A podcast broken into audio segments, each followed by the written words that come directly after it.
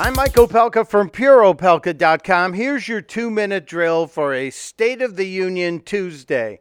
No, I'm not going to preview what I think the president might say. What purpose would that serve? Instead, I want to do a little math. You see, I've been watching the polls and I've been listening to the progressives.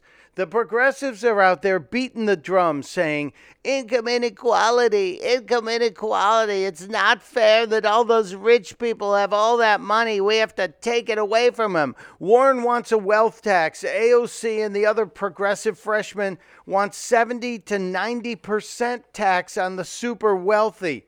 And here's the reality the math never adds up. You cannot make poor people rich by making rich people poor. Here's what I'm talking about. Do the math with me. We have about 550 billionaires in America. That's a lot of billionaires, and they have a lot of money.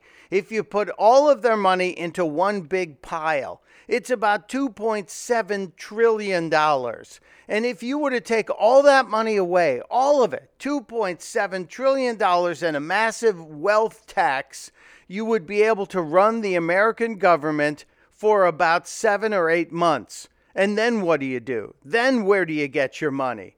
The problem with socialism, as Maggie Thatcher taught us, is eventually you run out of other people's money.